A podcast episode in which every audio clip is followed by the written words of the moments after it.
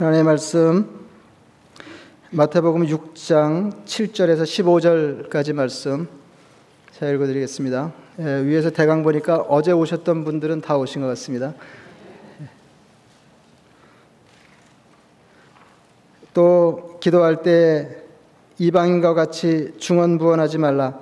그들은 말을 많이 하여야 들으실 줄 생각하느니라. 그러므로 그들을 본받지 말라. 구하기 전에 너희에게 있어야 할 것을 하나님 너희 아버지께서 아시느니라.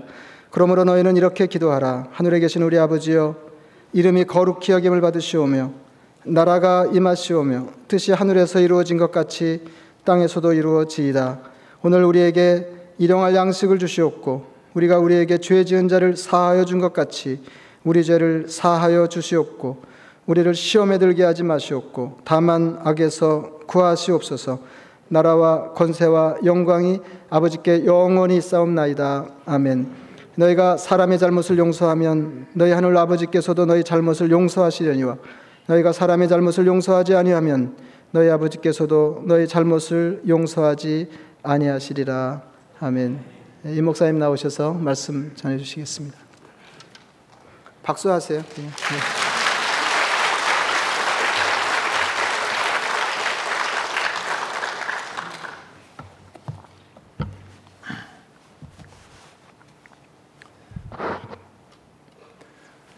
어제 저녁에 나오신 분들은 거의 다 나오신 것 같다는 목사님의 말씀 듣고 제가 안심이 됩니다. 네. 오늘 저녁에 한 반만 나오시면 어떻게 할까 그랬는데 다 나오셔서 너무 좋습니다. 아, 어제 저녁에 에, 저와 우리 모두는 하나님의 나라의 초대에 응한 사람들이라는 걸 이제 말씀을 드렸습니다. 우리 하나님 나라 초대에 응한 하나님 백성들은 저 천상 세계에서 사는 것이 아니고 세속 사회 속에서 살게 됩니다. 그렇기 때문에 하나님 나라 백성으로 살아가는 삶이 그렇게 여의치 않습니다. 그리고 하나님 나라 백성이 됐다고 해서 이 세속 사회 속에서 다른 믿지 않는 사람보다 더 특혜를 받지는 못합니다. 그것이 이제 우리들에게 상당히 그 힘든 문제라고 볼 수가 있기 때문에 우리가 세속 사회 속에서 어떻게 하나님 나라 백성으로서의 정체성을 확실히 갖게 가질까 하는 문제와 그리고 또 어떻게 그 정체성을 가진 우리가 이 세속 사회 속에서 빛과 소금으로서의 그 책임을 할 수 있을까 하는 문제는 항상 우리가 생각하고 어, 또 음미하면서 어, 자꾸 배워가야 할 문제입니다. 하나님 나라 백성이 된 다음에 윤리적인 변화가 먼저 오는 건 아닙니다. 여러분들이 에, 느끼신 분이 계시겠지만은 어제 저녁에도 말씀드렸습니다만은 하나님 나라 백성이 된 다음에는 정체성의 변화가 먼저 옵니다. 아, 나는 하나님의 사랑을 입은 자구나. 하나님의 용서를 받은 자구나. 하나님에 의해서 하나님과 화해 가운데 있는 사람이구나. 그리고 하나님과 계속 성령 안에서 새로운 여정을 시작하고 있고 그분의 길들임 속에서 하루하루를 살고 있는 나구나. 그리고 또 그분의 그 길들임 가운데서 나와 화해를 계속 배워가고 이웃과의 화해를 계속 배워가고 있구나. 이제 그런 정체성을 먼저 알 생각할 수가 어, 생각을 해야 됩니다. 이것을 여러분들이 자꾸 되뇌워야 됩니다. 하루의 생활 속에서도 자꾸 행동으로 다른 걸 보여주려고 하고 막 이렇게 메이크업 하려고 애쓰지 말고 그럼 자꾸 고갈이 옵니다. 그러지 말고 여러분들이 정체성을 언제나 확신하 점점 확신 있게 만들어가는 그런 것을 여러분들이 자꾸 이렇게 훈련을 해 가셔야 됩니다. 우리가 하나님의 백성이 되었다고 했을 때 그 정체성의 문제를 자기 의와 연관시킬 수가 있는데 여러분들이 약하고 부족하고 시험에 쉽게 넘어가더라도 자기 약함에 너무 초점을 맞추지 말고 오고 계시는 하나님에게다 초점을 맞추셔야 됩니다. 이 하나님은 이 세상 창조 때 생겨나서 계속해서 생성 과정을 거쳐서 지금 우리와 함께 계시는 분이 아닙니다. 만약 하나님이 그, 그러한 하나님이라고 하면은 지금 하나님 나이가 몇 살이겠습니까? 억만 년이 넘겠죠? 하나님은 그런 하나님이 아니고 창조 이전부터 저 영원의 세계 가운데 계시는 분으로서 저 영원의 시간 가운데서 계속 지금 오고 계십니다. 오고 계시는 하나님을 우리가 늘 생각해야 돼요. 그것은 분명한, 그것이 분명한 것은 예수 그리스도가 과거의 시간 속에 탄생해서 온 것이 오신 분이 아니고 영원의 시간 속에서 인간의 모습으로 오신 것입니다. 그래서 우리는 하루하루 오시는 하나님을 향해서 나아가는 그런 생각, 그런 자세를 늘 가져야 됩니다. 오늘도 하나님께서 오고 계신다. 그런 그 하나님, 오고 계시는 하나님을 통해서 내가 하나님의 백성으로 초대를 받았고 그분의 사랑을 입은 자다. 그리고 나는 조금 전에 말씀드린 대로 하나님과 사귐 가운데서 살아가고 있다. 그분이 나를 늘 도와주시고 인도해 계신다. 그것과 더불어서 이제 윤리적인 의식도 자꾸 바뀌어지게 됩니다. 빛으로서의 삶, 또 소금으로서의 삶을 자꾸 우리가 배울 수가 있습니다. 이 기독교 신앙은 외부에서부터 내부로 변화가 오는 것이 아니고 깊은 무의식에서부터 시작해서 밖으로 나타나게 됩니다. 무의식에서부터 시작이 돼서 의식으로 변화가 오고 그 의식의 변화가 눈매, 말, 듣는 것, 손발짓의 변화, 환경의 변화로 영향을 미치는 그런 변화가 기독교 신앙에서의 변화이기 때문에 그 변화의 가장 중요한 근거가 정체성의 변화에서부터 옵니다.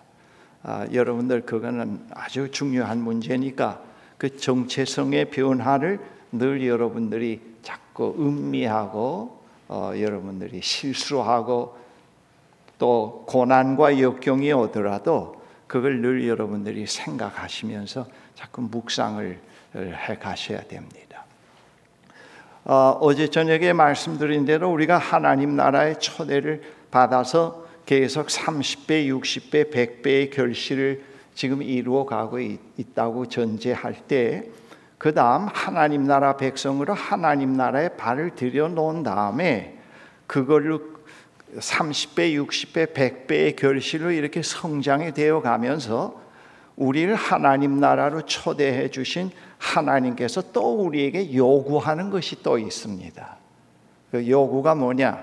예배 잘 드리라, 주일에 출석 잘해라, 십일조 잘 바치라고 하는 그거 이전에 그거 더 중요한 하나님의 요구가 무엇인가 하면은 이 주기도와 관련이 된 겁니다.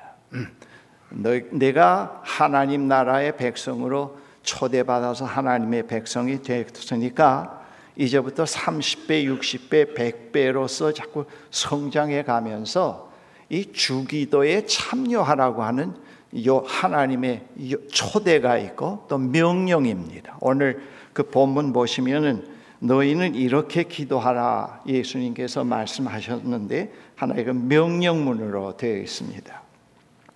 예수님께서 이 주기도를 말씀하시게 된 동기가 그의 제자들의 요청에 의해서 기도를 가르쳐 달라고 하는 요청에 의해서 이제 이 주기도를 제자들에게 말씀해 주셨는데 이 내용을 보면은 이것은 하나님께서 하나님의 백성인 우리들에게 하나의 요청이요 명령입니다.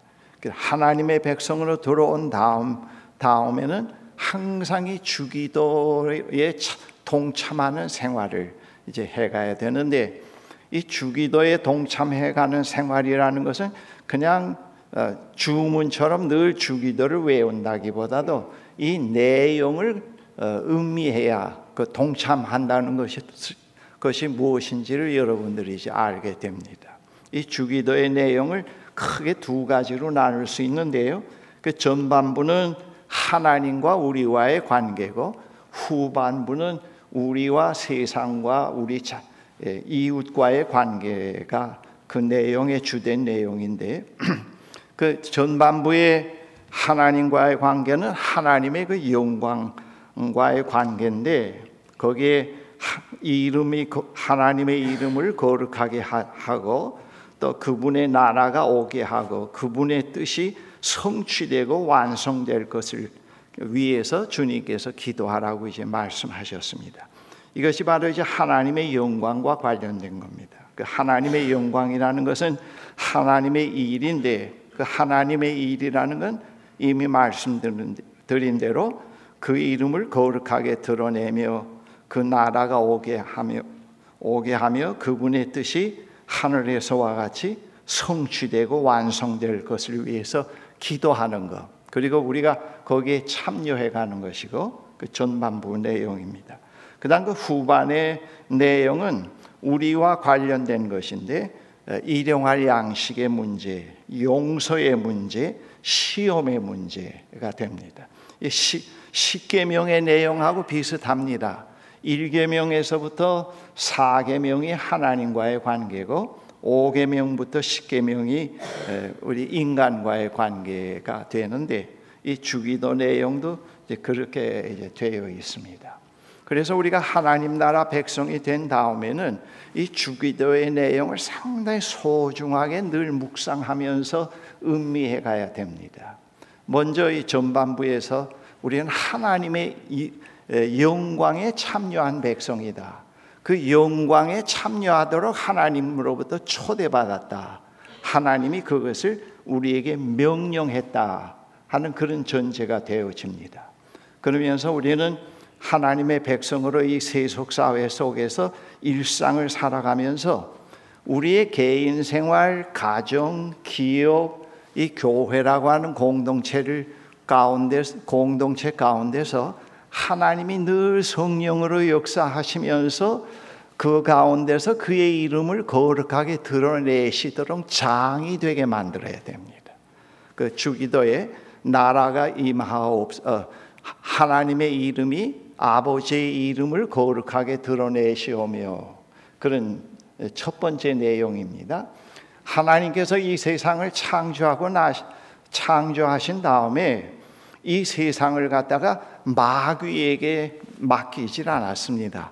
그리고 하나님은 엉뚱하게 다른 일을 하고, 좀 속된 표현으로 하면은 다른 짓을 하고 있는 하나님이 아니고, 이 세상을 창조하신 다음에 계속해서 창조한 세상을 포기하지 않으시고, 자기가 창조한 이 우주와 지구 안에서 계속 활동을 해가고 계십니다. 지금 이 우리가 살고 있는 지구라고 하는 조그마한 행성 가운데 여러 가지 복잡한 문제, 폭력, 전쟁의 문제, 복잡한 문제들이 일어나고 있지만은 하나님은 이 세상을 포기하지 않고 계속 이 가운데서 활동하고 계십니다. 여러분, 만약 하나님께서 세상을 창조하고 난 다음에 이것을 사탄에게 위임했다든지, 히틀러나 스탈린 같은 사람에게, 네로와 같은 사람에게 위임했다고 하면은 우리가 지금 이 시간에 이런 일이 어떻게 가능하겠습니까? 그리고 하나님이 우리와 함께 계시지 않고 저 산속에 홀로 숨어 계신다든지, 저 천상세계 어느 다른 항성 속에 자리하고 계시면서 우리가 모여서 막 장구치고 북치고 소리를 지르고 돈, 재물을 갖다 바쳐야 슬근 거기에서 나와서 너희들이 왜 이러느냐, 뭘 해주겠느냐, 우리에 의해서 들락날락하는 하나님이라고 하면 그런 하나님을 우리가 어떻게 해? 하나님은 믿을 수 있겠습니까? 여기 찬양교회가 이 뉴저지에 생겨났다고 하는 자체가 벌써 하나님이 이 현실에서 역사하는 한 증거라고 얘기할 수가 있죠. 그렇죠? 예. 거기에 대해서는 아멘 다 크게 해도 괜찮아요. 예. 그럼 벌써 하나님이 계시기 때문에 그래요. 이 집회가 지금 진행되고 있는 건 하나님이 안 계시다 뭐 이게 어떻게 가능하겠습니까? 하나님이 계셔서 지금도 역사하고 계시고, 그리고 이 세상에 불의와 죄가 있지만은 역사의 한 마디 마디가 끝날 때마다 돌이켜보면은 거의 악의 승리로 끝나지 않고 의의 승리로 끝나고 있는 걸 보게 됩니다. 그리고 우리가 기도를 하고 있다고 하는 자체도 하나님이 이 세상을 포기하지 않고 이 세상에서 활동하고 계시며 우리를 자기 백성으로 부르시고 자기 백성으로서 함께 이 인간의 역사 속에서 일해 가시는 동역자로 부르셨기 때문에 우리가 지금 기도가 가능하고 그분 앞에 나와 예배 드리는 게 가능합니다. 하나님이 이 세상을 포기한 세상이라고 하면은 이런 일은 있을, 일어나기가 어렵습니다. 하나님은 세상을 창조하신 다음에 모든 자기가 만든 피조 세계를 통해서 자기의 이름이 다 거기에 드러나게 만드셨어요. 어, 여러분, 그래서 여러분 기도를 깊이 하거나 묵상 생활을 깊이 하면은 그 전에 평범하게 보이던 꽃 한 송이에서 하나님의 아름다움을 찬양할 수가 있고, 세상 속에서 일어나는 일들을 통해서 하나님의 그 거룩하심을 볼 수가 있습니다. 이 창조의 세계에는 하나님의 이름이 숨겨져 있는 비문이 많다고 얘기할 수가 있습니다. 여러분 비문 알지요? 옛날 고대 사회의 유명한 왕이나 어떤 군주들이 자기가 있는 동안에 한 일을 그 돌 같은 데 벽화로 저 기록해 놓은 거, 문자로 또 기록해 놓은 거, 그림으로 기록해 놓은 것들을 갖다가 그 비문을 보고 그거를 해독해 내서 사람들이, 그 해독한 사람들이 다른 사람들에게 그걸 또 가르치, 전달하는 그런 일들이 있습니다. 바로 이, 이 세상에는 하나님의 이름이 담겨진 비문들이 있는데 우리 목사들의 경우에는 그런 비문을 해독해서 여러분들에게 알려주는 일 가운데 하나로서 매우 중요한 일을 하고 있다고 볼 수가 있습니다. 하나님은 세상을 포기하지 않았다.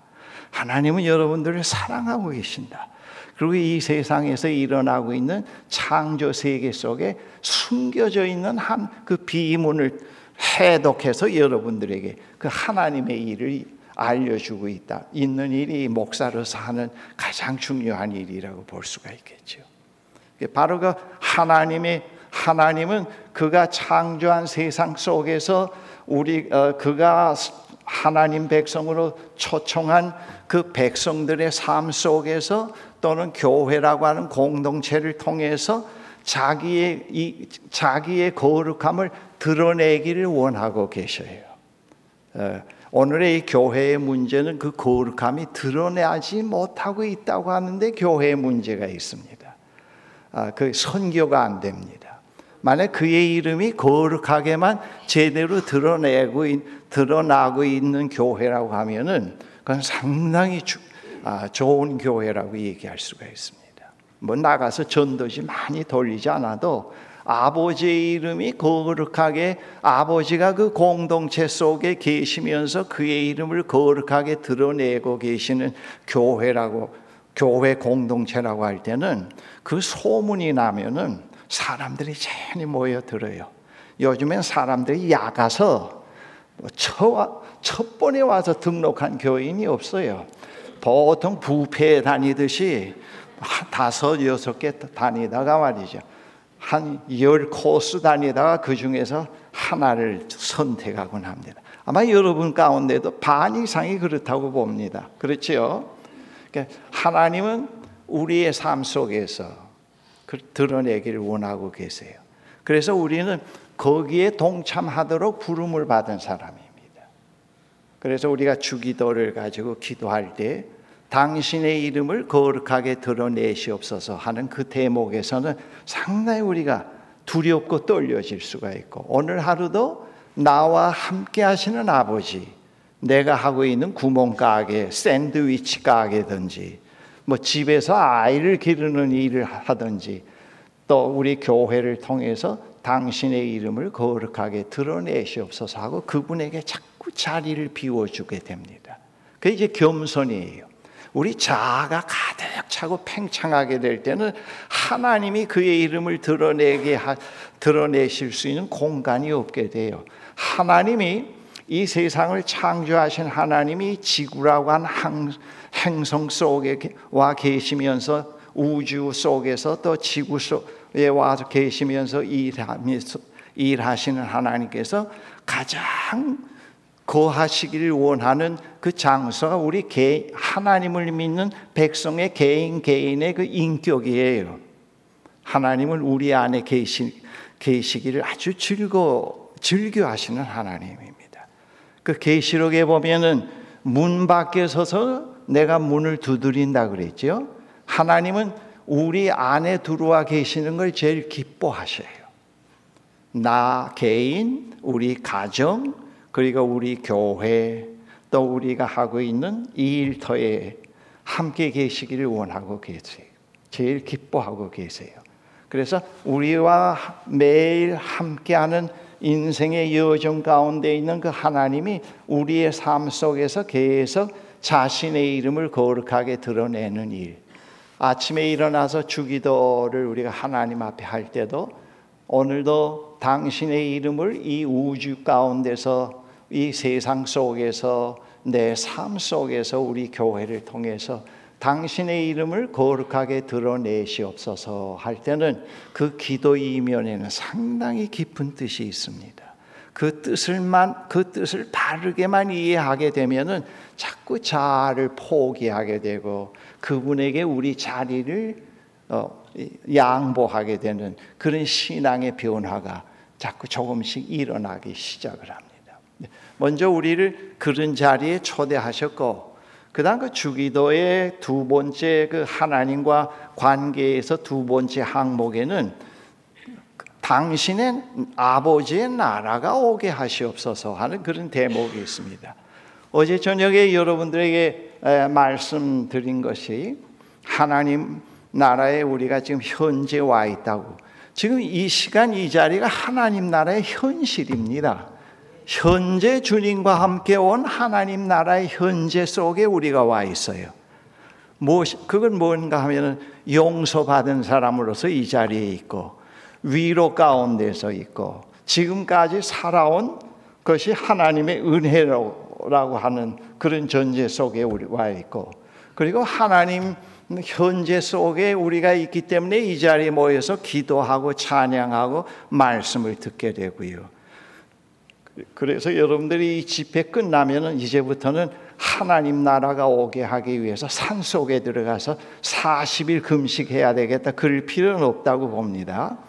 그런데 우리가 지금 하나님 나라 현재 속에 있으면서 우리가 주관적으로 경험하고 있는 게 뭡니까? 어제 저녁에 얘기한 것대로 용서의 기쁨이 있고 자유함을 때때로 경험하게 되고 그리고 자꾸 삼십 배, 육십 배, 백 배의 결실로 나아가면서 정체성이 자꾸 분명해지기 시작을 하고 치유가 이루어지는데 이 하나님 나라 전체 속에서 현재 아주 부분적인 걸 우리가 경험을 해가고 있다고 해요. 영어로 얘기하면 프래그먼트입니다. 파편 조각을 경험하고 있어요. 그렇기 때문에 우리는 현실 하나님 나라 현재 속에 내가 몸담고 있다고 하는 것을 확인하는 사람일수록 무엇 어떤 기도를 하게 된, 되는가 하면 하나님 내가 이렇게 고달픈 세상 속에서 살면서도 하나님의 위로가 참 좋네요. 부분적으로 또 때때로 하나님의 용서가 없다면 내가 도저히 살 수 없다고 하는 걸 느끼게 되네요. 이 부분적인 하나님 나라 맛을 보는데도 이렇게 좋은데 온전한 하나님 나라는 얼마나 좋겠습니까? 그 나라가 오시옵소서 그렇게 기도하게 돼요. 그 나라에 들어왔는데도 늘 고민이 많고 욕심만 있고 육신의 정욕에 늘 컨트롤되고 있고 삼십 배, 육십 배에 조금씩 변화는 이루어지지 않으면은 그 나라가 오시옵소서 기도를 불가능하지요.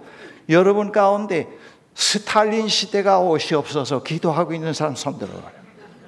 그 다음 김일성의 주체사상의 나라가 오시옵소서 기도하는 사람 손 들어보세요. 히틀러 나치의 통치가 이루어지도록 오시옵소서 기도하는 사람이 있어요? 우리 그리스도인들이 이 세상에 살면서 그 나라가 오고 있지 않는다고 하면 절망이라고요. 그렇죠? 지금 폭력, 총기 사건 그런 것들이 있지만은 계속해서 정의가 이 세상에 기반을 하고 있고, 그리고 그 나라를 그런 폭력적인 것들을 갖다가 다 물려칠 수 있고 점점 그것을 넘어설 수 있는 정의와 평화의 나라, 온전한 법, 도덕적인 것이 이루어질 수 있는 그 나라에 대한 희망을 우리가 갖고 있기 때문에, 또 그런 현재를 맛보고 있기 때문에 그 나라가 오시옵소서 기도한다고요. 한번 가정해 보십시다.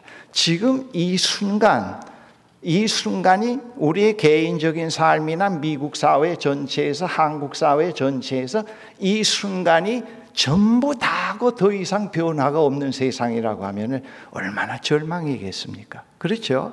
근데 그게 아니라 오시는 하나님이거든. 그분이 오고 계시기 때문에 그분의 한 손, 양손에는 정의가 있고 평화가 있고 용서가 있고 치유가 있고 화해가 이루어진다고 하는 걸 알고 있기 때문에, 그런 희망을 갖고 있기 때문에 우리가 나라가 오시옵소서 기도하고 있습니다. 그런 희망을 갖고 우리가 기도하고 있죠. 하나님께서 우리를 하나님 나라 백성으로 초대하신 것은 내가 지금 그 오, 오고 이미 왔고 오고 있는 하나님 나라의 그를 지금 지, 그 이루어가고 계시는 그 하나님께서 너희가 거기에 참여하라. 현재 하나님 나라, 오고 있는 하나님 나라에 너희들이 참여하도록 우리에게 명령을 주셨고, 또 우리를 거기에 참여하도록 초청해 주셨습니다. 이 기독교인들이 예수 믿고 구원받았다고 하는 데까지는 어느 정도 인식을 갖고 있는데, 거기서 거의 스탑을 해요. 그 다음부터 무엇을 하는가 하면, 믿지 않는 사람보다 더 돈 많이 벌고 더 출세하고 모든 걸 더 잘 되는 데다 인생의 목표를 둬요. 그러니까 신앙이 성장하지 않아요. 우리는 거기다 두면 안 되고, 그거를 포기할 수는 없지만은, 그러나 우리의 목표는 하나님 나라가 지금 하나님과 함께 오고 있다고 하는데 희망을 둬야 돼요. 지금 우리 가정에 문제가 많다. 그런데 지금 우리 가정에 문제가 많지만은 한 해 한 해 조금씩 해결이 이루어지고 있고, 사탄이 저기서부터 와서 우리 가정을 삼키는 것이 아니고, 하나님이 오고, 오고 계시는 하나님이 우리 가정의 문제를 한 달, 두 달, 일 년, 이 년 점자, 점차적으로 그 나라가 오면서 이 가정이 더 평화롭고 희망적인 나라로, 박, 가정으로 되어질 거라는 그런 희망 속에서 나라가 오시옵소서 기도한다고요. 그게 실제예요. 그런 일들이 실제적으로 일어나고 있다고요. 내가 결혼, 신학교 졸업하고 제일 늦게 결혼을 했는데 아주 가난했죠, 그때는. 전세방, 아, 월세방 하나 얻기도 힘들었는데, 거기 이제 목사 안수 한 일 개월 앞두고 결혼을 했는데, 정말 그 가난한 처지에서 결혼을 했는데, 내 아내는 또 그 시댁에 짐도 있고 또 여러 가지 어려운 또 짐들도 있어요. 우리 하나님 나라 백성이 돼도 우리가 져야 할 짐들이 많이 있다고요. 하나님 나라 백성이 됐다고 해서 하루아침에 미운 사람 다 없어지고 짐이 다 벗겨지는 게 아니고, 하나님 나라 백성으로 용서에 대한 그런 거, 사랑에 대한 정체성을 갖고 있더라도 주위를 돌아보면 하나님 나라 백성이 되기 전에 문제가 그대로 다 있고 미운 사람 그대로 다 있다고 해요. 예. 그러나 그 문제를 해결해 나가는 방법이 다르고 희망이 달라지고, 그런 게 이제 굉장한 변화지요. 결혼한 다음에 내 아내가 자꾸 이게 낙심을 해요. 아, 이거, 그 낙심하는 건 이것이 영원한 것처럼 자꾸 세뇌가 되기 때문에, 사탄은 말이죠. 그 어려움이 영원하다. 내 남편, 보잘 것 없는 남편, 그거로 끝난다 말이지. 내 아내에게 직접 그런 얘기는 안 들었습니다만은, 그렇단 말이에요. 얼마나 절망이겠어요. 우리는 절, 어두움 속에서 미래를 단정하기 때문에 그 사탄은 자꾸 그렇게 유혹을 하기 때문에 사실 그 절망, 비관, 미래에 대한 어두움은 다 속임수입니다. 아, 속임수예요. 주 안에서 볼 때는. 그래서 제가 제 아내 보고, 여보, 지금은 이 보잘것없는 전도사고 또 우리가 가난하고 하고 우리 시댁의 문제도 있고 져야 할 짐도 있지만은 경제적으로 사회적으로, 그러나 저 오고 계시는 하나님의 희망 가운데 사랑 가운데 있는 임영수와 당신 우리 가정은 그 미래가 하나님 안에 있는 미래는 상당히 밝아, 참 밝고 희망적이라는 걸 우리가 늘 봐야 된다고 자꾸 그렇게 얘기를 했습니다. 이게 결코 이것이 전부가 아니라는 것. 그래서 우리는 미래를 갖다가 절망 속에서 좌절 속에서 단정해버리면 그건 벌써 죄예요. 하나님 안에 있는 미래를 우리 나름대로 단정을 해버리니까 그건 하나님께 맡겨야 되죠.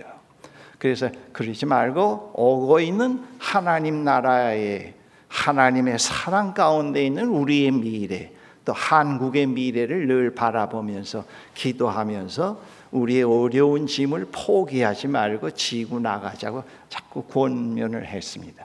그런데 지금 와서 몇십 년이, 결혼한 지가 벌써 사십 년이 넘는데요, 사십오 년인가 벌써 됐는데 이렇게 돌이켜보면은 그 믿는 내용 그대로 됐다고요. 미래의 전도사가 보잘것없는 초라한 전도사가 대형교회 목사가 된다는 꿈이 아니에요. 하나님이 그런 비전을 주신 건 아니에요. 대형교회는 아무것도 아닙니다 사실. 그런데 우리가 지금 돌이켜보면은 그 하나님 안에 있는 임영수, 김아묵의 우리 가정이 많이 바뀌었고 정리가 되고 그 하나님 나라에 그 매우 가깝게 설 수 있게 됐고, 만약 그때 그 오고 계시는 하나님 나라 안에 있는 미래를 우리가 잡고 기도하고 그 소망을 갖고 살지 않아 들어가면은, 그걸 포기했더라고 하면은 우리의 삶을 완전히 포기할 수밖에 없었던 것 같아요. 우리는 그런 포기를 잘 합니다. 그건 잘못이에요. 그래서 우리는 오늘 현실의 하나님 나라 백성으로 이 현실에 살면서 매일매일 나라가 오시옵소서 기도해야 돼요. 그 나라가 오시옵소서, 더 정의로운 세상, 더 치유되는 세상, 더 우리의 희망과 기쁨 속에서 어려움을 능히 감당할 수 있는 그 나라를 기대하면서 나라가 오시옵소서. 사실 이 기독교인으로서 당신의 이름이 거룩하게 거룩되게 우리 가운데서 드러내시옵소서, 그 나라가 오시옵소서 하는 기도라고 하는 건 기가 막힌 희망과 믿음이라고요. 그럼 이 환타지가 아니거든. 공산주의에서 얘기하는 유토피아가 아니에요. 이건 거짓말이 아니거든. 그래서 우리는 그런 나라에 참여하도록 되어 있다고요. 늘 고난의 짐을 지고도 가난 속에서도 역경 속에서도 우리는 그 나라가 오기, 오고 온다고 하는 걸, 미래가 그의 손에 있다는 걸 알고 있기 때문에 고난을 이겨나갈 수 있고 우리의 책임을 포기하지 않게 되고 사탄에게 먹힘을 당하지 않고 이기며 나갈 수가 있단 말이에요. 그래서 우리는 그 나라에 오고, 현재와 오고 있는 일에 우리가 자꾸 참여해가라고 하나님이 우리를 부르셨어요. 하나님의 백성이 된 다음에는 하나님 나라의 현재와 미래에 우리가 참여하는 일이 아주 중요한 일이요, 하나님의 영광에 참여하는 일 가운데 하나입니다. 그 다음 그 세 번째 항목에는 당신의 뜻이, 아버지의 뜻이 하늘에서 이룬 것과 같이 땅에서도 이루어지라 그랬습니다. 여러분, 오늘 지금 제가 돌이켜보면 제 욕심, 세속사회에 길들여진 육신의 정력, 안목의 정력, 이생의 자랑에 결, 길들여진 절, 절, 어, 젖어있는 그대로 모든 것이 된다고 했더라고 하면 제 생이 어떻게 되겠습니까? 또 이 세상의 미래가 어떻게 되겠습니까? 그런데 하나, 인간의 협조를 구하지 않고 하나님 나 하나님 혼자서 온전히 하나님 편에서 이루신 그 뜻을 이 지상에서 예수 그리스도를 보내셔서 지금도 성령으로 그 뜻을, 아버지의 선하신 뜻을 이루어가고 계신단 말이에요. 그래서 우리가 고난을 당할 때도 아버지, 지금 내가 당하고 있는 이 고난이 아버지의 뜻대로 이루어지기를 원합니다. 우리는 기도할 때 모든 것, 모든 것이 다 내가 생각하고 내가 원하는 뜻대로 되어지기를 기도하지요. 그러니까 기도가 자꾸 막히거든. 기도가 막히면은 또 방언을 좀 해볼까, 금식 기도를 해볼까, 힘 있는 기도. 뭐 그, 그런데 그것보다도 기도의 그 어, 길이 터지고 기도의 루트가 터지기 시작을 하면은 벌써 그런 데서 그런 데서 벗어날 수 있단 말입니다. 아버지, 내가 지금 당하고 있는 이 어려움을 해답이 당신에게 있다는 걸 압니다. 아버지의 뜻이 하늘에서 이루신 것처럼 이 저희가 당하고 있는 저희 가정의 문제, 나라의 문제가 아버지가 원하시는 뜻대로 이루어지기를 간절히 기도합니다. 지금 우리 한국을 위해서 제가 매일 기도하는데, 문 대통령 뜻대로 이루어 주옵소서, 주사파 뜻대로 이루어 주옵소서, 그렇게 기도 안 해요. 박 대통령 있을 때도 그렇게 기도 안 했습니다. 이 민족을 포기하지 않고 지금도 끝, 지금까지 인도해 주신 하나님, 이 시점에서도 이 민족과 국가 공동체를 버리지 마시고 아버지의 뜻이 이루어지게 해 주십시오. 어, 이 문 대통령과 그의 강요들을 통해서 아버지의 선하신 뜻을 이루는 도구로 사용해 주세요.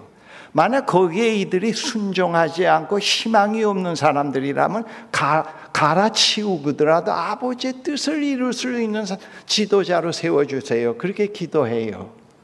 아버지의 뜻이 이루어지지 않으면 희망이 없어요. 우리는 아주 우매하고 생각이 편견되기 때문에 우리의 뜻대로 이루어져야 무엇이 된다고들 자꾸 생각해서 하나님을 자꾸 설득하려고 하지요. 그건 아니에요. 기도를 깊이 해볼수록 아버지의 뜻이 이루어지지 않으면 희망이 없다는 거. 그래서 아버지의 뜻이 하늘에서부터 이, 하늘에서 이루어진 것 같이 이 땅에서도 우리 가정에서 내 삶 속에서 이루어 주시옵소서 할 때는 상당한 위탁과 포기가 되게 돼요. 내 것을. 그리고 아버지께 맡기게 돼요. 거기서는 평강이 있고 자유함이 있습니다. 하나님은 우리를 그런 자리로 초대해요. 내가 너희 뜻을 하나하나 들어주기 위해서 너희를 백성으로 삼은 게 아니다. 내 뜻을 이 세상 속에 이루어지게 하기 위해서 너희를 백성으로 삼았다. 그러니 이 기도에 늘 동참하라. 기도에 동참하라는 것은 실제 이러한 내가 하고 있는 이 하나님, 이 세상 속에 나의 뜻을 이루어가는 그 일에 너희들이 동참하라, 그런 뜻이 돼요. 제가 이 목회를 조금 몇, 한 몇십 년 했는데요, 교회, 큰 교회나 작은 교회 할 때마다 언제나 전제가 있어요. 아버지, 이 교회 담임 목사는 당신입니다. 나는 그 코페스터입니다. 아버지께서 원하신 목회를 저에게 가르쳐 주십시오. 제가 그걸 실천해 가겠습니다. 그래서 지금까지 그 많은 문제가 있는 교회만 전부 설거지만 했죠. 목회 가봐도 외양간 청소. 어, 그런데 거기 가서 그 뜻을 언제나 아버지의 담임 목사인 주인이신 아버지가 무엇을 원하는지 그 노트에 적어서 하나하나 실천해 가곤 했습니다. 그것을 실천하기 위해서 특별 새벽 기도도 하고, 그리고 그 뜻이 이루어지도록 내가 교인을 변화시키려고 하는 게 아니고 내가 설교와 내 섬김을 통해서 아버지의 뜻이 한 개인 개인에게 임하서 아버지가 원하는 백성으로 세워주십시오. 그렇게 기도를 하면서 목회를 해왔습니다. 내 뜻을 이루고 내 명성을 세우고 뜨는 교회를 만들려고 하고 그런 적은 하나도 없어요. 그래서 많은 문제가 풀려가는 기적을 경험해 보곤 했습니다. 그러니까 우리는 아버지의 뜻이 이루어져야 돼요. 아버지의 뜻을 이루기 위해서 우리를 부른 겁니다. 그 바로 아버지의 이름을 거룩하게 드러내며 아버지의 나라가 오게 하며 아버지의 뜻이 하늘에서와 같이 땅과 이 현실에서 이루어지게 하는 일에 우리가 초대받았고 거기에 사역자로 명령을 받았어요. 그게 하나님의 일이에요. 그게 하나님의 일이에요. 그래서 너희들은 거기에 참여하라. 그러니까 그 일을 나와 함께 해가자. 그래서 우리가 주기도를 늘 아침에 할 때도 그 한 대목 한 대목을 그걸 늘 생각하면서 그 묵상을 해가야 됩니다. 이 주기도 이상 기독교 역사가 이 인류가 생겨난 다음에 주기도 이상 더 참다운 기도는 없습니다. 그 이상도 없고 그 이하도 없습니다. 그 내용은 상당히 심오해요. 처음에는 그 주기도 아침에 묵상 시간에 하면은 한 번 읊어보는데 뭐 몇 초도 안 걸려요. 그러나 제 설교 지금 말씀드리는 것과 같이 지금 상당히 부분적으로 말씀드립니다만 그 뜻을 음미하면서 주기도를 한 대목 한 대목 읊어, 어, 마음으로 되뇌이면서 음미하면서 하기 시작하면요 시간이 자꾸 길어져요. 오 분이 십 분으로 십 분이 이십 분으로 어떤 때는 한 시간을 주기도를 할 수가 있습니다. 하늘에 계신 우리 아버지요, 그 한 대목의 내용이 얼마나 깊은지요. 파생되는 영적 의미가 얼마나 깊은지요. 그렇게 해서 이 주기도가 그런 의미에서, 그래서 주기도에 참여하라는 것은 매일 묵상과 함께 그 의미에 여러분들이 동참하라고 하는 그런 뜻입니다. 우리는 그것을 위해서 부름을 받았어요. 내 뜻을 하나님을 설득해서 이루기 위해서 된 건 아닙니다. 부름을 받은 건 아니고, 그 다음에는 그 후반에 보면은 우리의 일상과 관련된 문제입니다. 먼저 그 일용할 양식이라고 하는, 우리에게 필요한 일용할 양식을 주시옵소서. 우리의 삶과 관련된 것인데, 우리의 행복, 안녕, 육체적인 것, 정신적인 것, 영적인 것, 그런 것들이 여기에 다 포함이 되어 있어요.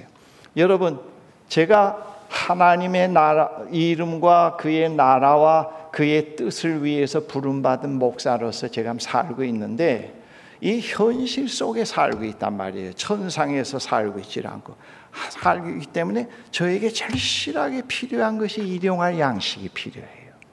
근데 그 일용할 양식은 세 끼 먹는 밥, 이슬, 집, 이불, 옷, 써, 써야 될 돈, 그런 것도 있지만은 그 이상의 것이 의미가 필요하고 목적이 필요하고 가치가 필요한 때가 있어요. 희망이 필요하고 그것이 일용할 양식에 다 포함이 됩니다. 그래서 우리에게 필요한 일용할 양식을 주시옵소서 하는 것은 하나님의 백성으로 태어났지만은 이 세속 사회 속에서 살, 살고 있기 때문에 하나님의 부르심에 응답해가기 위해서는 가정을 가져야 되고 아이들을 교육시켜야 되고 건강하게, 그리고 바르게 또 우리가 어, 현실에 살면서 필요한 것을 또 구입을 해야 되기 때문에 그 일용할 양식이 필요하거든요. 그런데 하나님은 자기의 영광의 영광, 즉 하나님의 일에 참여하도록 우리를 부르신 하나님이시지만은 하나님은 우리, 우리의 개인 개인의 일상의 삶 속에 함께하시고 개입하고 계신단 말입니다. 어, 가정생활, 직장생활, 모든 개인생활에 하나님이 함께 계셔요. 그래서 우리는 그 하나님께 우리에게 필요한 것을 당당하게 구할 수가 있습니다. 하나님, 이 오늘에 필요한 일용할 양식을 주시옵소서. 여기에는 쌓아놓고 혼자서 평생 어리석은 부자와 같이 그런 걸로 일용할 양식을 구하라는 건 아니에요. 오늘에 필요한 일용할 양식이라는 것은 늘 욕심에서 해방된 일용할 양식을 생각하는 겁니다. 그리고 이웃을 생각하는 것. 조금 전에 말한 대로 삶의 의미와 목적과 가치, 그런 것들이 포함되어 있습니다. 오늘도 내가 일용할 양식이 필요합니다. 하나님, 타고 다녀야 될 차가 있어야 되고 깨서 넣을 돈이 필요하고요.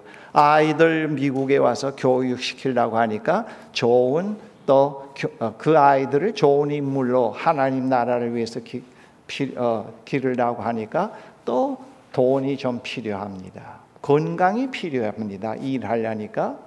아, 그, 그래서 우리는 아이를 기르고 일상생활 속에서 밖에 나가서 조그만 점퍼라도 운영을 하는 그 모든 일이 아버지의 영광과 관련되고 아버지의 나라가 오게 하고 있는 일과 관련이 되고 아버지의 뜻이 이루어지는 일과 관련이 되거든요.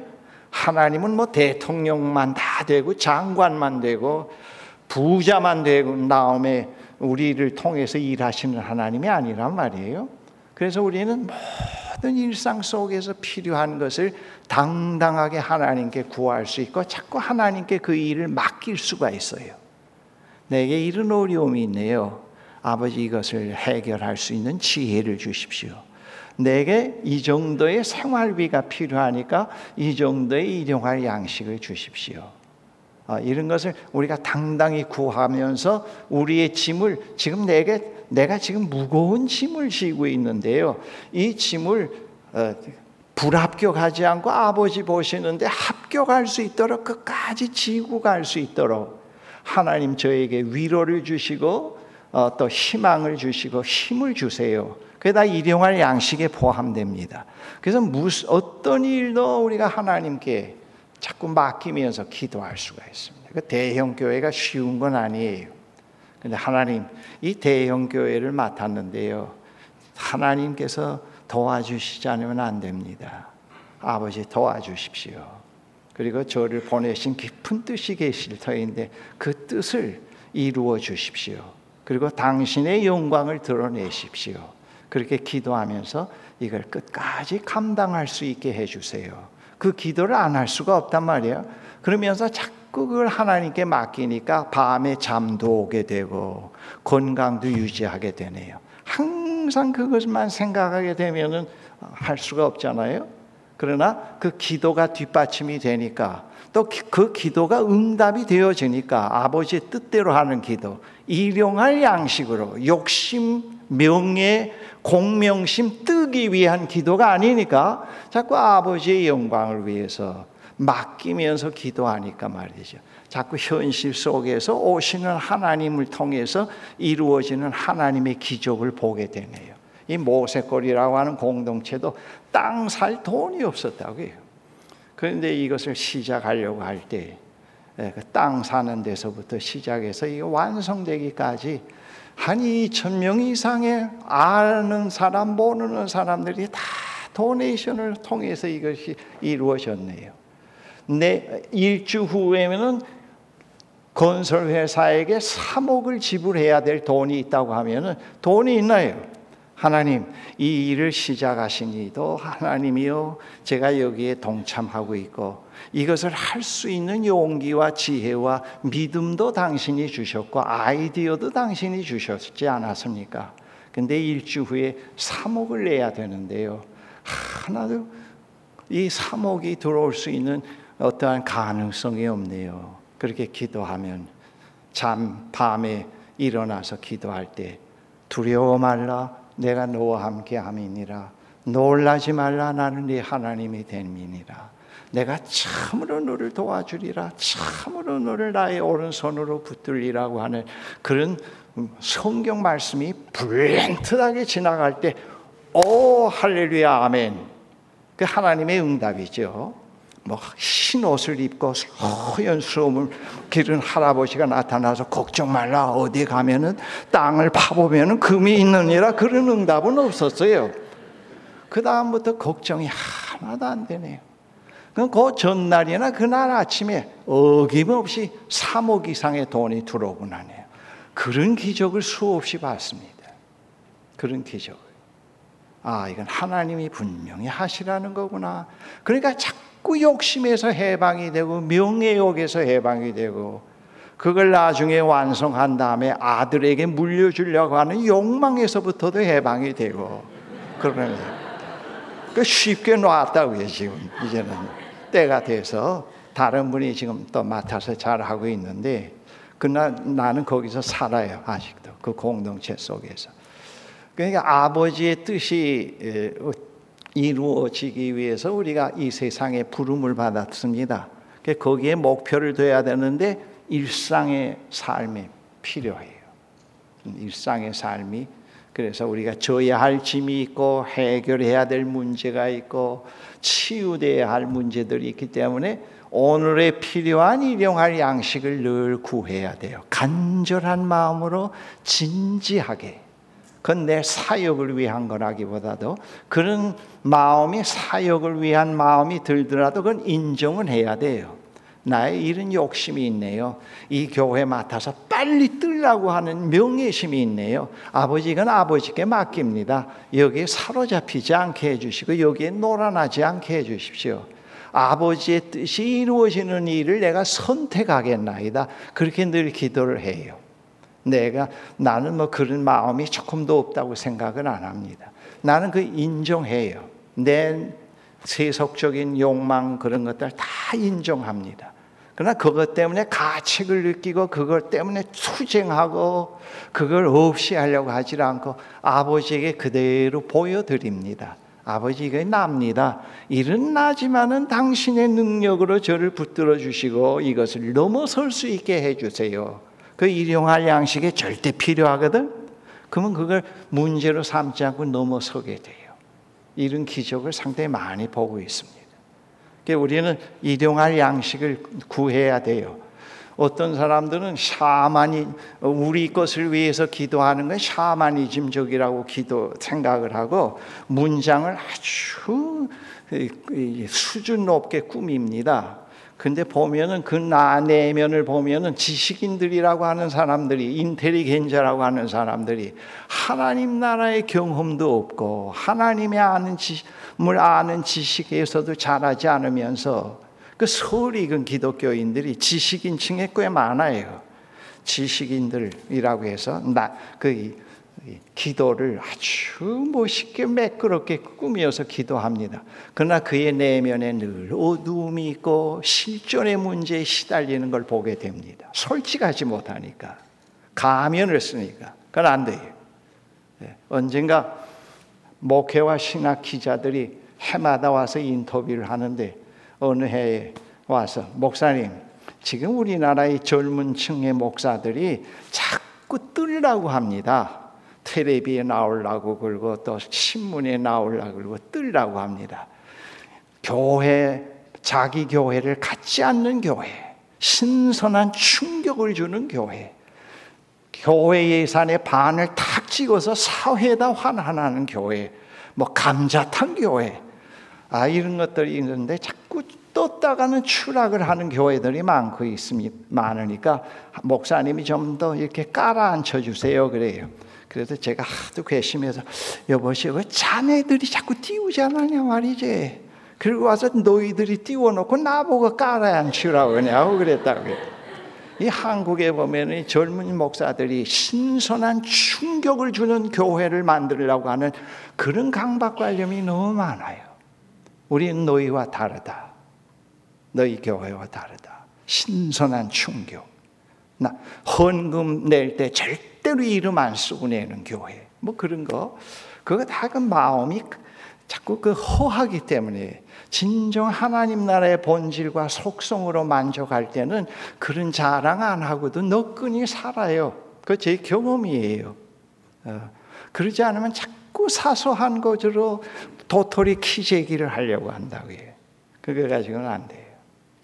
그래서 우리는 늘 그런 것을 가지고 나라 그 일용할 양식으로 풍족한 삶을 누려야 돼요. 그 다음 그 두 번째 그 밑에 인간 문제와 관련해서 우리의 죄를 내가 다른 사람의 잘못을 용서하니까 나의 잘못도 용서해 주십시오 하는 그런 말이 있는데, 제가 이 그 목사가 되기 전에 이 기독교 신앙의 그 본질 속으로 발을 들여놓기 전에는 주기도를 할 때 거기에서 딱 입 다물고 했어요.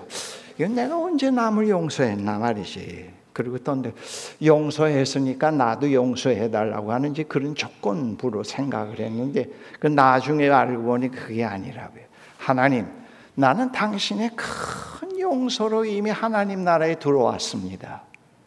그리고 오고 있는 하나님 나라를 향해서 내가 지금 계속 발걸음을 옮기고 있고 그 사역에 동참하고 있는데 남을 옛날에 원한 옛날의 상처와 관련된 사람들에게 자꾸 묶여 있게 되는데요. 여기서부터 탈출해야 되겠습니다. 오고 있는 하나님 나라에 참여해야 되겠습니다. 그렇게 하기 위해서는 어떻게 해야 되겠습니까? 하나님의 응답이 무조건 용서하라고 해요. 그 다음부터 그 해답을 얻었어요. 과거에 뭐 섭하게 한 사람, 조금 좋지 않게 대해준 사람, 그런 사람들 생각이 날 때마다 하나님 무조건 저들을 용서합니다. 그 우리 어, 내가 다른 사람의 잘못을 용서하오니 나의 잘못을 용서해달라는 것은 과거에 묶여있지 말라는 뜻입니다. 우리 기독교인들이 너무 과거에 묶여있어요. 못된 시어머니에 대해서 늘 묶여있고 말 안 듣는 남편 때문에 늘 묶여있고 전부 과거에 묶여있어요. 과거 학벌에 묶여있고 이런 이민사회에 와서 사회에 이렇게 인볼브해서 사회 속에서 성장하지 못할 때는 자꾸 과거에 무슨 S대학 나왔다, 과거에 뭐 장관을 했다, 그걸로 먹고 살라 그래요. 신앙의 변화는 하나도 없고 늘 과거에 묶여있거든. 근데 그것을 뻗어. 우리는 과거에 묶여 있으면 안 돼요. 우리가 우리에게 잘못한 사람을 용서한다고 하는 것은 과거를 다 용서합니다. 큰 용서를 받은 내가 과거와는 단절하고 살겠습니다. 오고 있는 당신의 나라를 위해서 살겠습니다는 결단이에요. 그래서 그 대목에서 주저할 필요가 없다고요. 그리고 아주 중요한 걸 예수님이 또 말씀하시지 않았습니까? 우리가 이 세상에 살면서 연약한 나로서 하나님의 백성으로 살기 때문에 잘못이 많거든요. 그래서 우리는 매일매일 우리의 잘못도 용서해 주십시오 기도할 수밖에 없어요. 과거에서 인연을 끊게 하시고 용서하게 하시고 그 다음에는 오고 있는 하나님 나라를 위해서 내가 살지만은 유혹에 쉽게 넘어가고 시험에 빠지기가 쉽고 상처에 쉽게 넘어갈 수 있는 예민성이 아직도 있습니다. 하나님, 오늘도 나는 실수가 많은 사람입니다. 나의 잘못을 용서해 주십시오. 솔직하게 기도 안 할 수가 없거든. 그러니까 매일매일 용서가 필요해요. 우리가 하나님의 백성이지만 이미 큰 용서를 받았지만은 매일매일 또 자유하는 삶으로 옮겨가기 위해서 용서가 필요하다고요.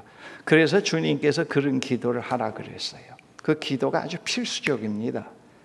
제가 과거에 우리 아버님과 관계에서 용서하지 못한 게 있다고요. 아버님이 세상 떠난 다음에 자꾸 꿈에 나타나요.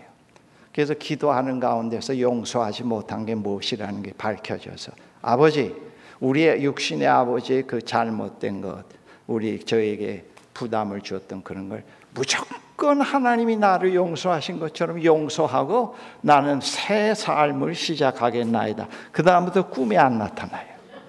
네. 이게 아주 중요합니다. 그래서 우리는 과거와 자꾸 과거를 정리해야 돼요. 늘 과거에 묶여 있으면 안 돼요.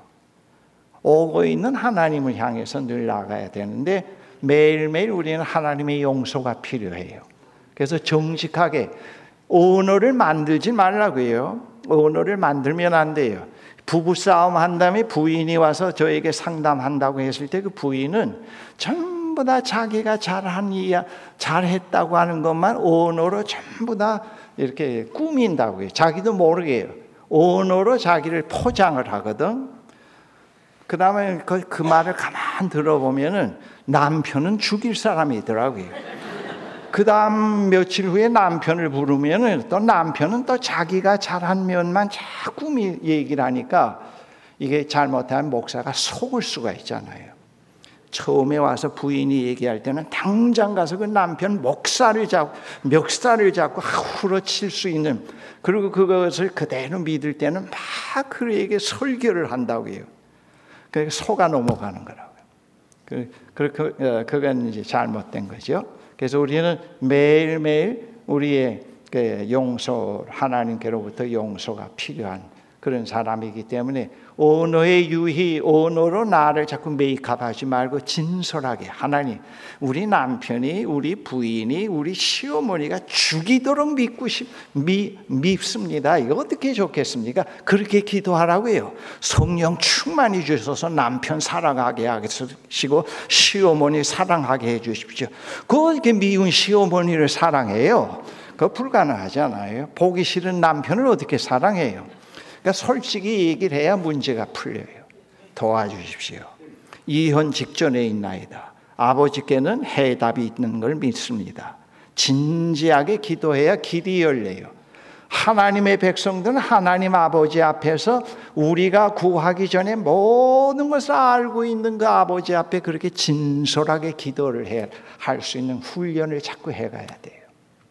기도가 자꾸 이렇게 빙빙 둘러서 얘기하면 안 돼요. 그리고 자기를 자꾸 포장하면 안 돼요. 그 시편에 보면 아주 진솔한 기도가 이루어지잖아요. 그런 기도. 그 다음에는 그 마지막 대목으로 우리가 시험에 빠지지 않게 하옵소서.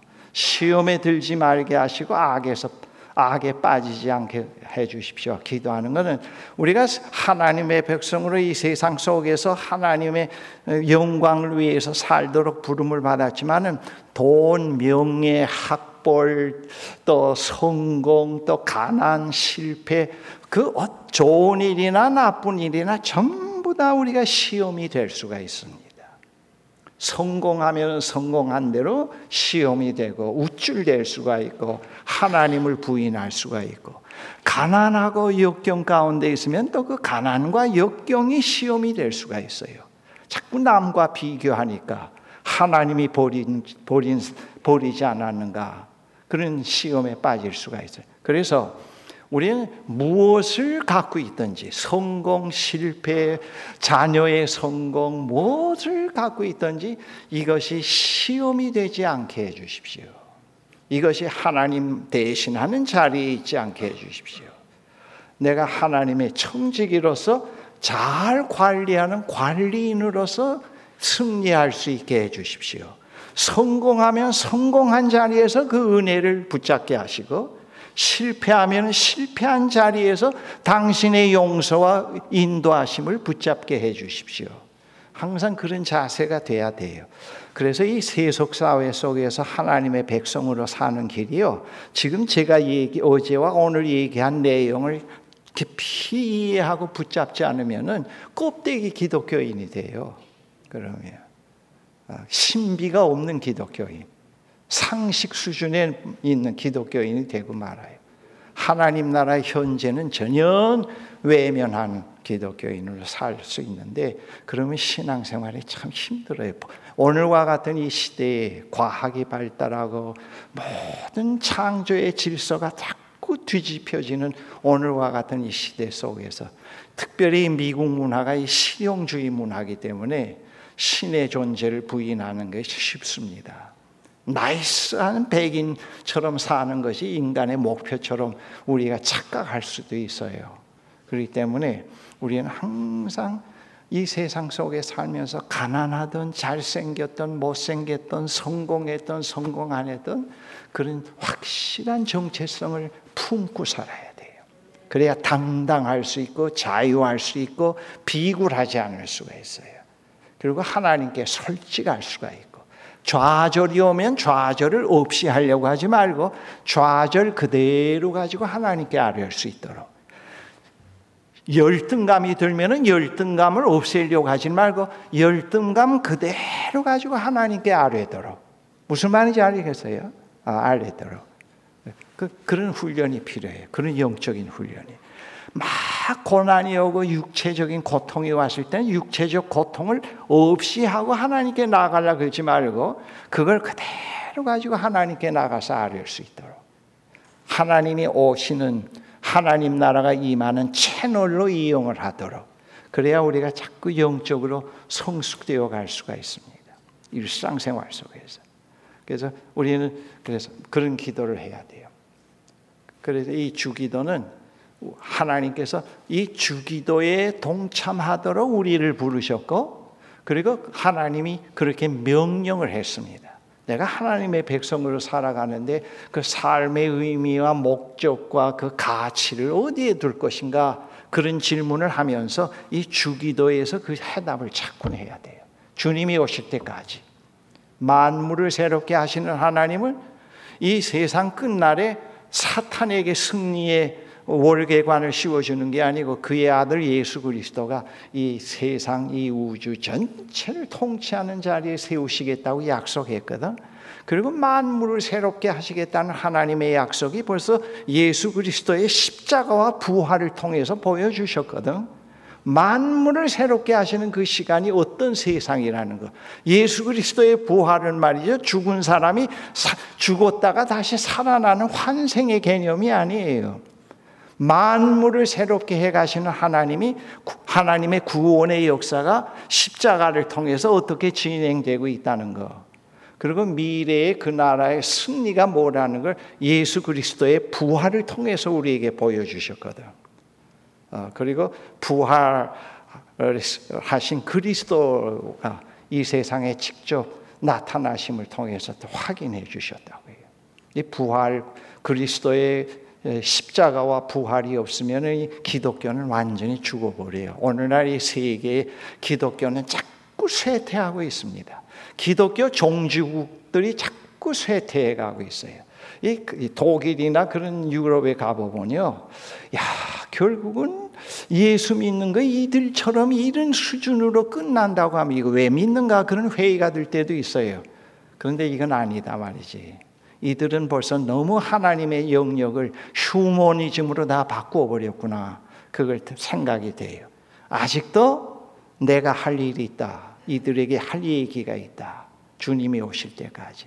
그럴 때는 다시 일어나게 돼요. 확신을 가지고. 아직도 모세거리, 이 세속 사회 속에서 할 일이 있다 할 때 다시 용기가 나고, 그런 경험을 제가 거듭거듭 해오고 있습니다. 그러니까 우리는 그런 나라에 초대받았고, 초대받아서 들어온 이후에 또 한 번의 초대와 명령을 받고 있습니다. 이걸 소홀히 하면 안 돼요.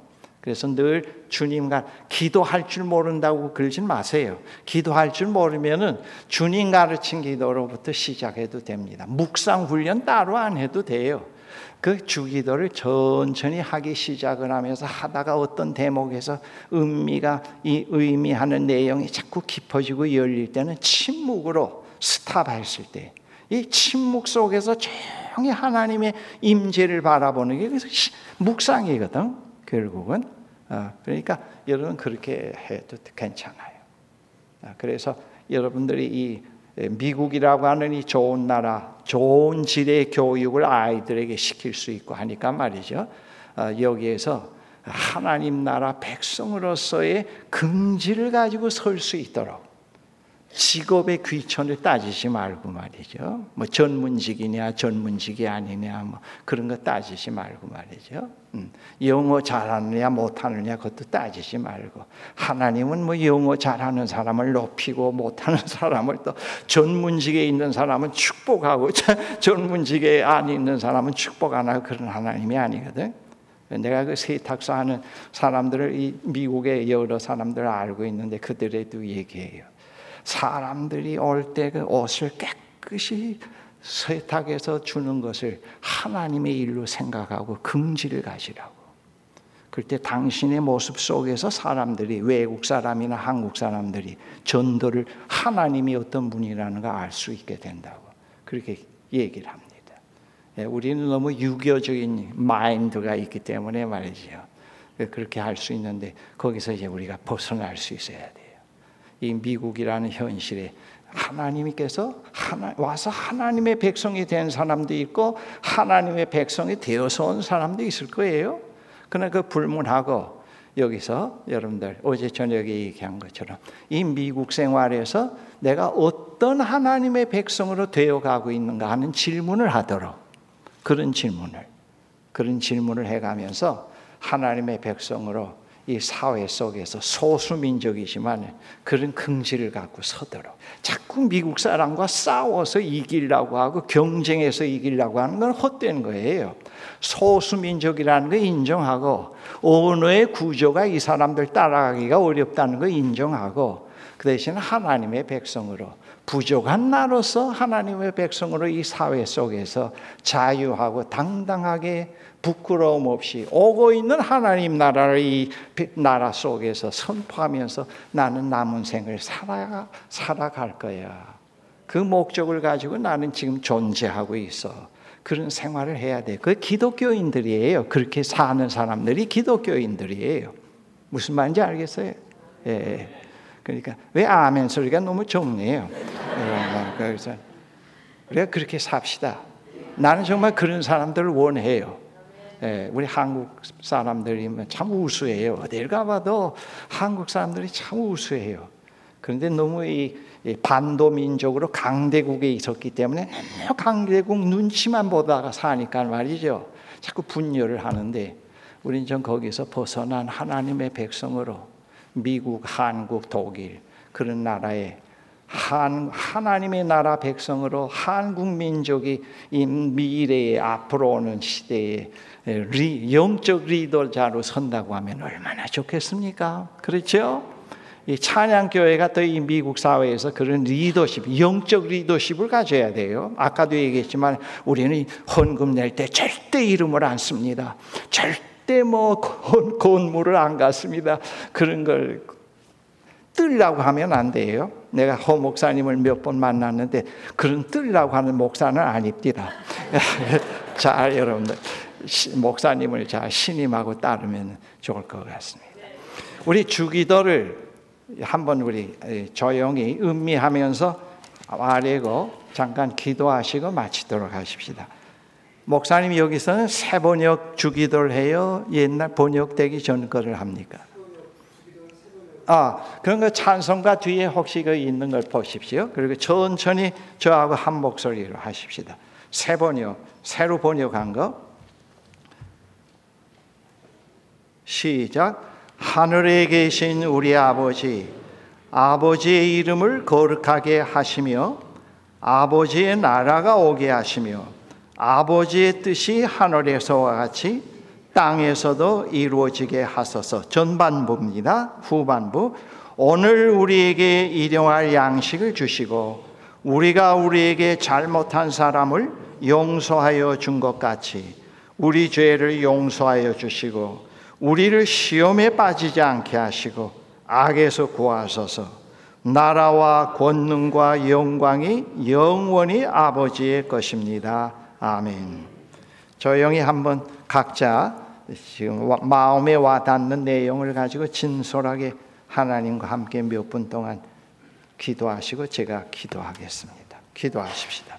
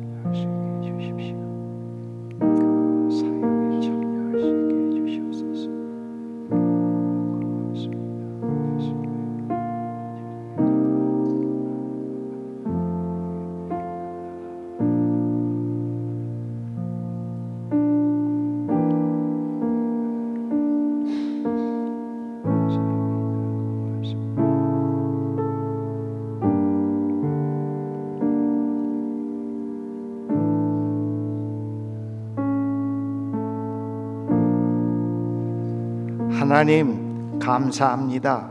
우리들을 이 세상 속에서 이 지구라고 하는 행성 가운데서 살 수 있게 해주시고, 우리를 하나님의 백성으로 불러주시고, 그리고 하나님의 백성으로 성장할 수 있도록 성령으로 함께 하시고, 또 하나님께서 우리에게 명하신 대로 주님 가르치신 기도에 참여케 해주시고, 그 기도할 수 있게 해주시고, 그 내용에 참여할 수 있게 해주신 하나님 감사합니다.